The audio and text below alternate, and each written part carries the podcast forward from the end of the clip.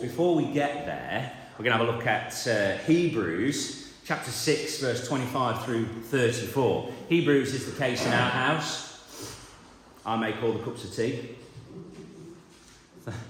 Thanks, Lynn. Everybody else catch up. Hebrews, no, nothing. Right, okay, forget it. Wow, tough crowd, tough crowd. You're going to have to work with me this morning because I can tell that we're all a little bit lethargic. And there we go, enough said.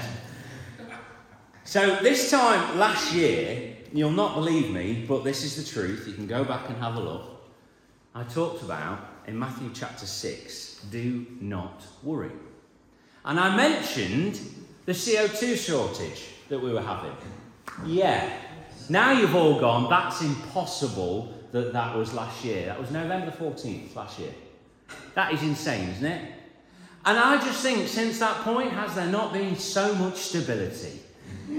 no, there has been literally no stability at all. But as I shared Matthew chapter 6, verse 25 through 34, Jesus encouraged his listeners to not to worry. He said, Do not worry.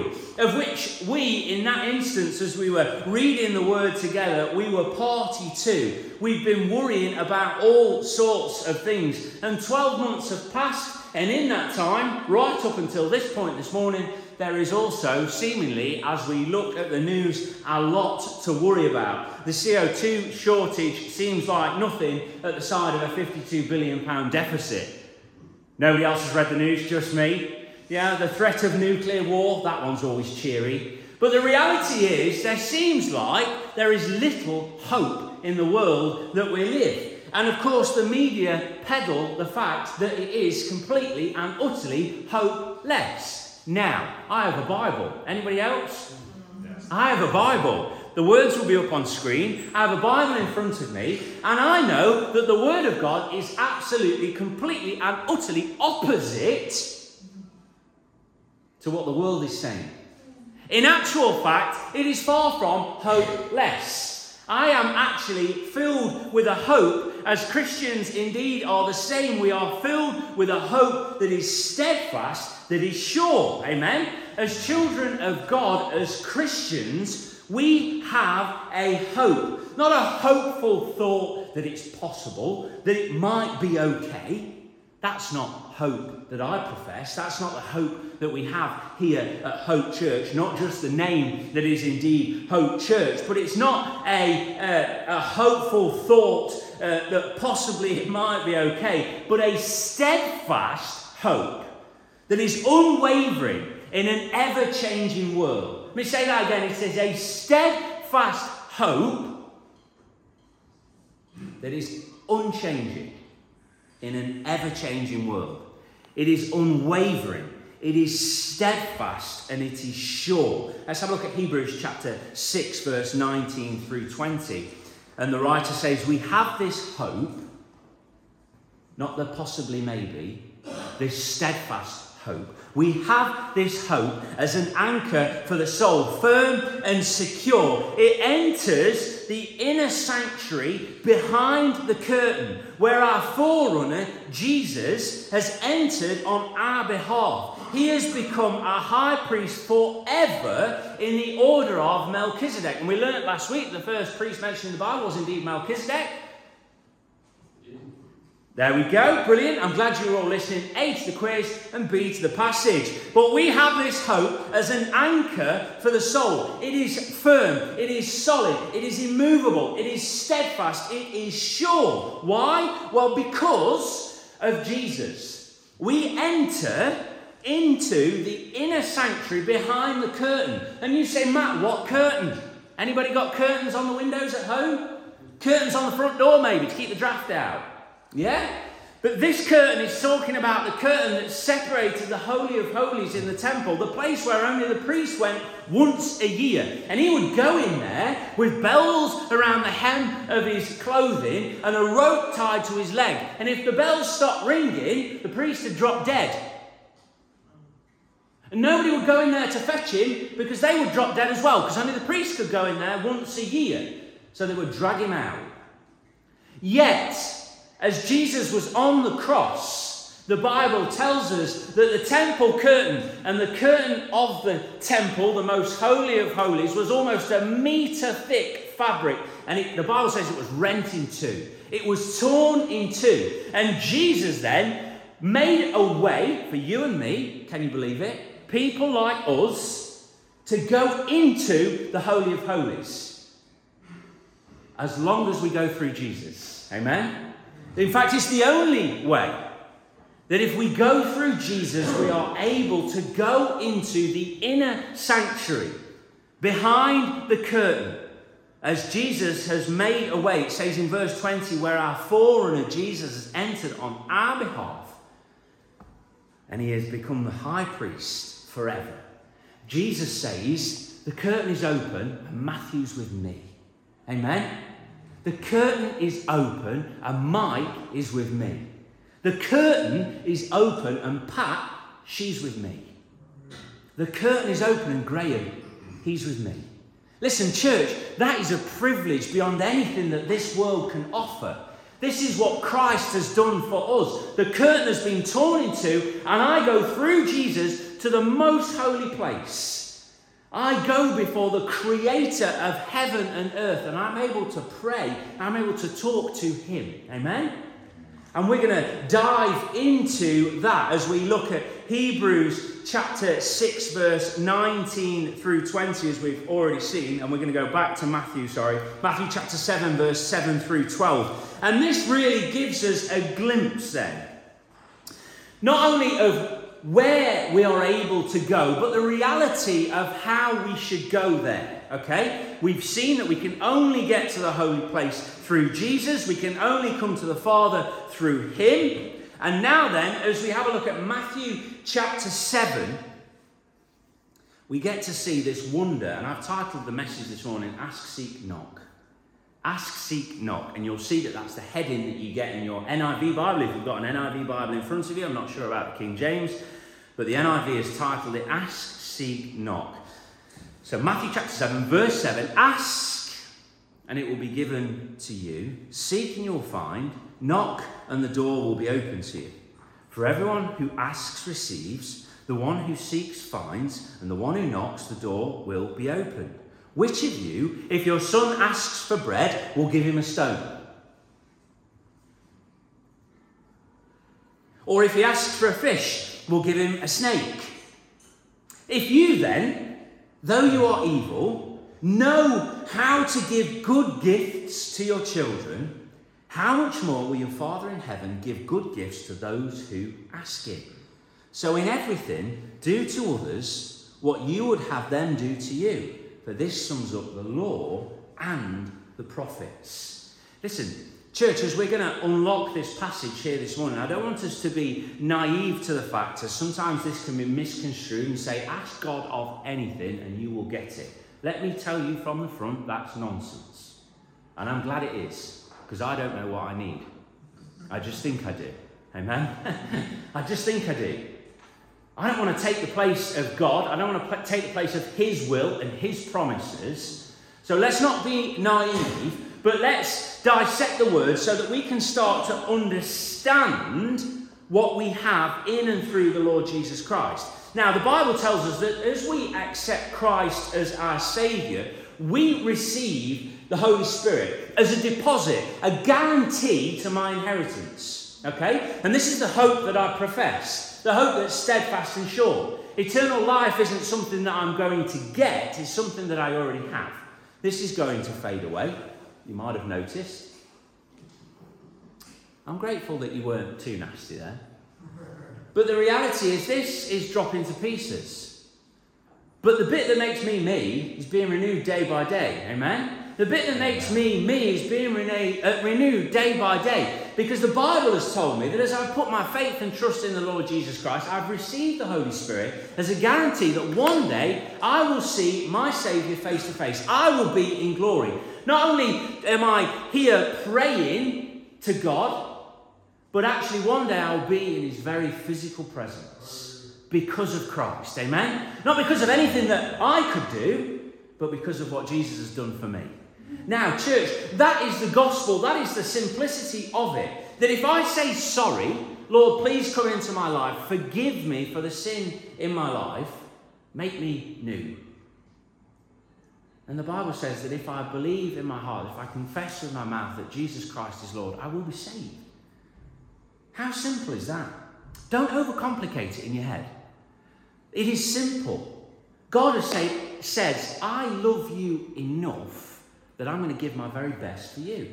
And you say, God, what's your very best? And his best is Jesus, God in flesh. God says, I'm going to dress in human form and I'm going to come down to earth and I'm going to take all of your sin and all of your shame because I will be perfect. You can't be perfect. And I am going to bear all of your sin and shame on me and I am going to come, become the perfect sacrifice for you. Without the shedding of blood, there is no forgiveness of sin, the word tells us. And Jesus Christ on that cross shed his blood for you and for me. He poured out his blood for us. So that we then, as we've understood, as we've had a look at Hebrews, and now then we're able to come into the Holy of Holies and we're able to talk to our Heavenly Father, we can see then that our hope is a fixed and certain, it is a non negotiable. Have a look at Romans chapter 8, verse 35 through 39. And these are incredible verses. Again, they'll be up on the screen. Um, who shall separate us from the love of Christ? See the question mark? Who shall separate us from the love of Christ? Remember, I have the Holy Spirit as a deposit, a guarantee of my inheritance. So, who shall separate us from the love of Christ? Shall trouble, or hardship, or persecution, or famine, or nakedness, or danger, or sword, or a 52 billion pound deficit, or nuclear war, or a CO2 shortage, or a backlog in the NHS? The list goes on and on and on and on. Who can separate us? As it is written, for your sake we face death all day long. We are considered as sheep to be slaughtered. No, in all things we are, we are, church, in all things we are more than conquerors who, through him who loved us.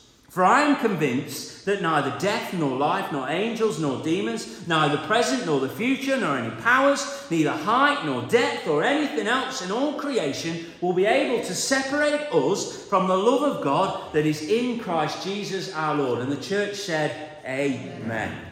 Listen, church, this is the reality. It's a fixed reality that we have. It's a non negotiable. I cannot be separated from the love of Christ as I put my faith and my trust in Him. Nothing that you could say, nothing that the world could throw at me makes any dent or impact on that fixed reality that one day I will see my Saviour face to face. Nothing can change that. So now then, because I have this hope, and because I know who my Saviour is, because I've put my faith and my trust in the Lord Jesus Christ, I'm able to read Matthew chapter 7, verse 7 through 12, in such a way that opens my eyes and my heart to know that there is a place where I should go.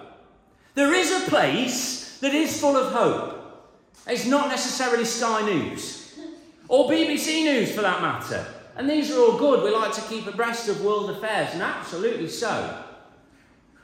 But we cannot let it try and drain our hope because my hope is fixed. My hope is steadfast. In fact, it's non negotiable. Nothing can separate me from the love of Christ. Nothing. Nothing. Just in case you didn't get it, nothing.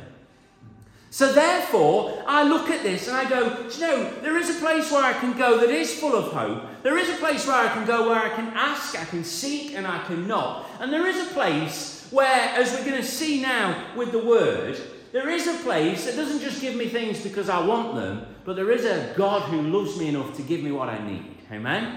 There is a God who loves me enough to give me what I need. And the word has already told us as we've read it to ask, seek, and knock. And the key here, then, as His church, as Christians, as children of God, is to pray, to ask God, to ask of God, to give thanks to God, to seek His will and guidance, and to try the door. To try the door. We're not talking about what we see in Revelation. We're talking about God I pray that you will help me today, whatever it is that I've got to step through, that you will help me to step through the door. And Lord, if that's not the door that I'm meant to go through, then let's keep it short. Let's keep it short.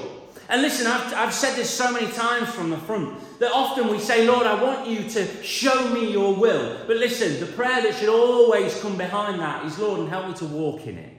Help me to walk in it. Because often, often, might just be me, but I think I know the way. And I, I, I push that door, and it doesn't seem to, to open. so I get a crowbar. Anybody else? Just me? And I, I give it a, and I shoulder barge and all that. Listen, Lord, help me to have the wisdom. Help me to walk in your will. Give me the maturity, the spiritual maturity to walk in your will, not just to keep trying the door that you've already said no to. Jesus gives a, an analogy then of a child asking a parent, mum or dad or a carer, please can I have, as the child says, yeah? Please can I have? Or if they're really off the ball, and this happens regularly in our house, I'm ashamed to say, Dad, I want. Whew. If it doesn't start with please, we've had it. Yeah? No? Okay. But Jesus gives an analogy of a, a parent. And a parent is guilty of, at times, giving a child something that's not actually that beneficial for them. Dad, please can I have that pack of sweets? Now, in our house, Jack's chocolate and Hugo is sweets. And on Friday, Hugo said, Dad, can I have a sweet? And I said, Yes, you can have a sweet. Now, you can buy Maoams, and they come in a long strip, all different colours. Ding, ding, ding. They go uh, pinks, reds, yellows, silver, which is cola. Just me. And then there's another colour in there, but there's a lot of sweets, yeah? And 20 minutes passed, and I realised he'd eaten them all. I thought his mother's coming home. I'm in a world of trouble. So I gathered up the evidence and disposed of it accordingly. Unfortunately, Hugo, bless him, as lovely as he is, he's very honest. He was like, Mum, I've eaten all those Maoams. She was like, What? you see, we can be guilty sometimes as parents of giving our children things that they don't really need. It's not beneficial to them. You know, it might be a, a peaceful life. It might just be the stopping of the crying, of the tears. But listen, God isn't like that. God doesn't just give me something because I kick and scream for it. God doesn't do that. Praise the Lord, He doesn't. He only gives us what we need. He doesn't give us all of our wants. If that were the case, we'd all be living somewhere else, wouldn't we? Somewhere warm. Definitely. Amen. You see, we'd all be doing the things that what our mind says are the best things to do.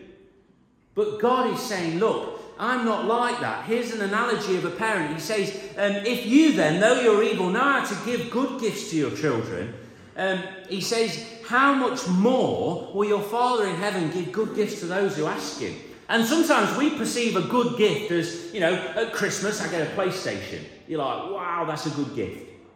But sometimes a good gift might be a little bit of patience. I know I've touched a nerve there. It hurt me.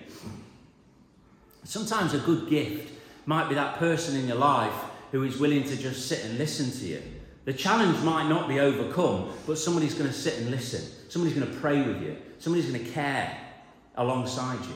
Sometimes we don't perceive what the good gifts are. And we have the privilege, I guess, of times of looking over difficult moments in our lives and seeing how God intervened. Lord, I prayed that you would help me through that. And to be honest, I was just hoping that you'd wipe the slate clean and we'd start again on a Monday morning.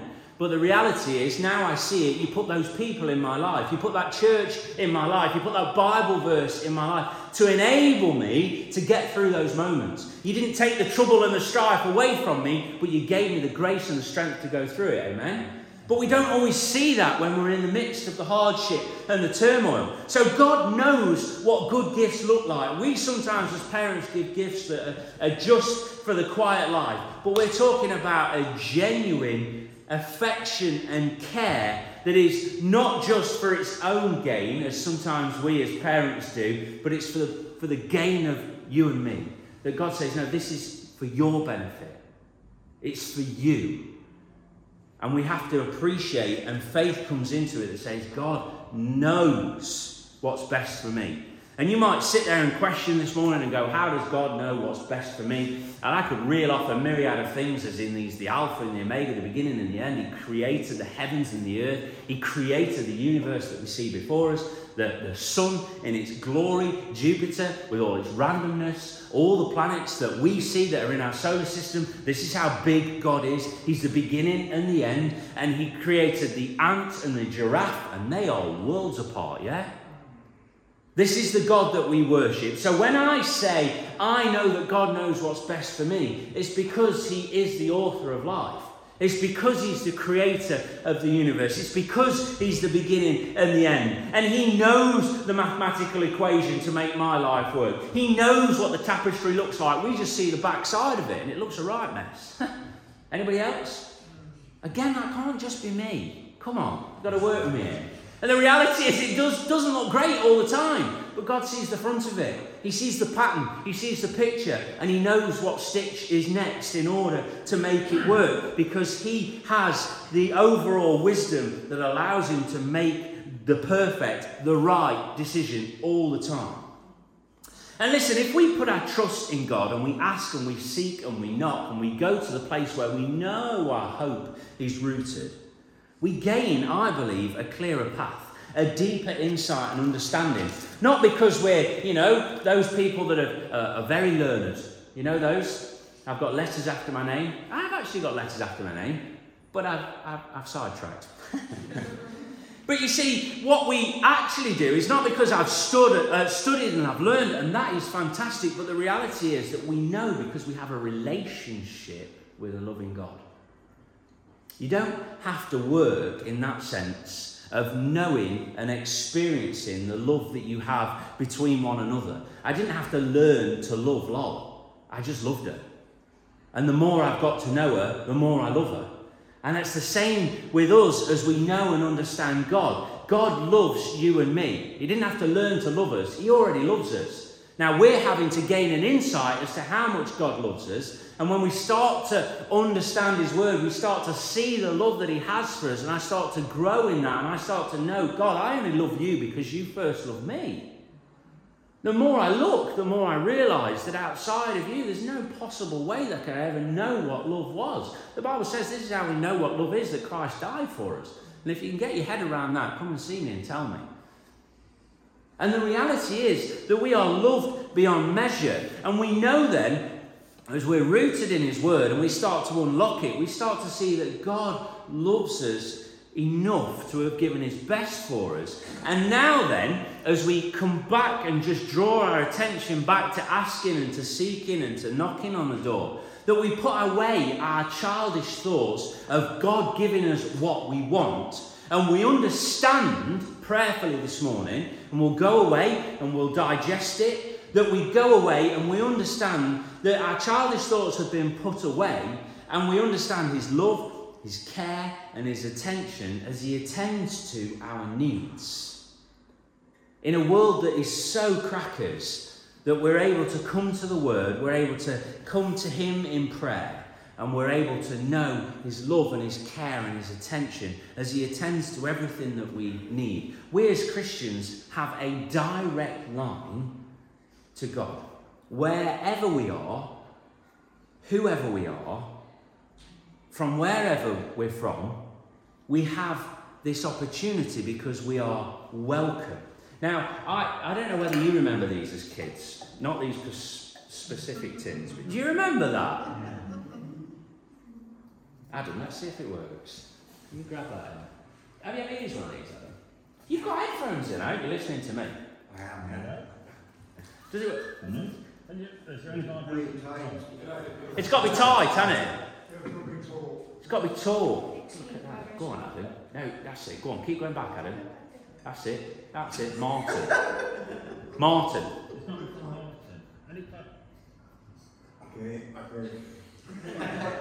It's uncanny. Listen, these aren't great. But you remember these as kids? This, in fact, there's actually one at um, there's a there's a park at um, what's it called Elkesley.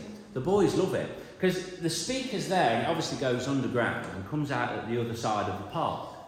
And of course, as boys are, you know, then Hugo comes crying to me because Jack said something he shouldn't have. Listen, it's the reality of children, isn't it? Can't help ourselves.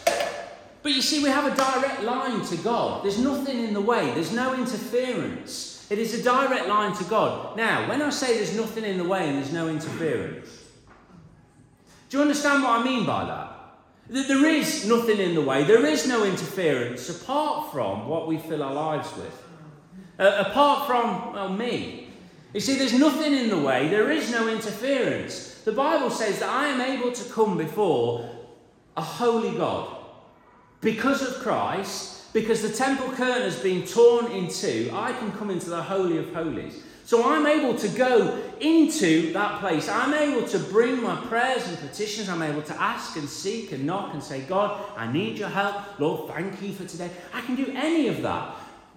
But, and listen, this is why it's so important for us to focus on what the word says. This is why it's so important for us to make sure that we are pursuing that relationship with our loving Heavenly Father. And when we come to God, we bring it all before Him. And we are right to expect an answer. 1 Peter 3, verse 12 For the eyes of the Lord are on the righteous, and His ears are attentive to their prayer. Isn't that wonderful? The eyes of the Lord are on the righteous, and His ears are attentive to their prayer. Listen, remembering then who He is, remembering who we are and whose we are, it's not what we want, but it's what He knows we need. I was hoping for an amen there. Amen. Isn't that the case? It's not, it's not us going, Lord, I know what I want, but actually it's that God knows exactly what we need. Now, listen to this. Matthew Henry, the commentator, um, it's available for everybody, this, but it's a, a lovely um, reality of what this means. Matthew Henry writes, what, Whatever you pray for, according to the promise, shall be given you, if God see it fit for you. And what would you have more? Let me read it one more time, because it's Old English. Whatever you pray for, according to the promise, shall be given you, if God see it fit for you. And what would you have more? Do you hear it? What would you have more? Then if God says it's fit for me, then it's definitely fit for me. And if it's not fit for me, then God's not going to give it to me, amen? Because what would I have more? My decision? Your idea? The world's idea? No. I'll go with the Creator, please. Yeah? I'll go with the author of life. And that is where I will root myself. Let's have a look one last time at Hebrews chapter 6, verse 19 through 20. It says, For we have this hope as an anchor for the soul, firm and secure. It enters the inner sanctuary behind the curtain, where our forerunner Jesus has entered on our behalf. He has become a high priest forever in the order of Melchizedek. Let's pray. Heavenly Father, we just want to thank you for your Son, the Lord Jesus Christ. That He has made a way for us as we put our faith and our trust in you to come into the Holy of Holies. That we're able to bring our prayers and our petitions to you. We're able to bring our thanksgiving and praise to you. Father, we thank you that we can do that because you loved us. You love us enough to have given your best in the Lord Jesus Christ. And Father, as we've looked at these verses, as we've unlocked these passages, we just ask, Lord, that you would help us to operate with wisdom and understanding. To know, Lord God, that you have our best interests at heart. To know, Lord God, that what you will, that what you see fit for our lives is the place where we need to be. It's not what I think is good, it's not my desires, but Father, it's what's in line with your promise and your plan and your will for each one of us. And I pray, Lord, that you would just speak into our lives, that we wouldn't leave this place uh, sort of headstrong, saying, I know what I need, but Father, we would leave this place knowing, heart strong, that you're in control. And I just pray, Lord, that you'll continue to strengthen us and uphold us as your church. We ask these prayers in Jesus' name. Amen.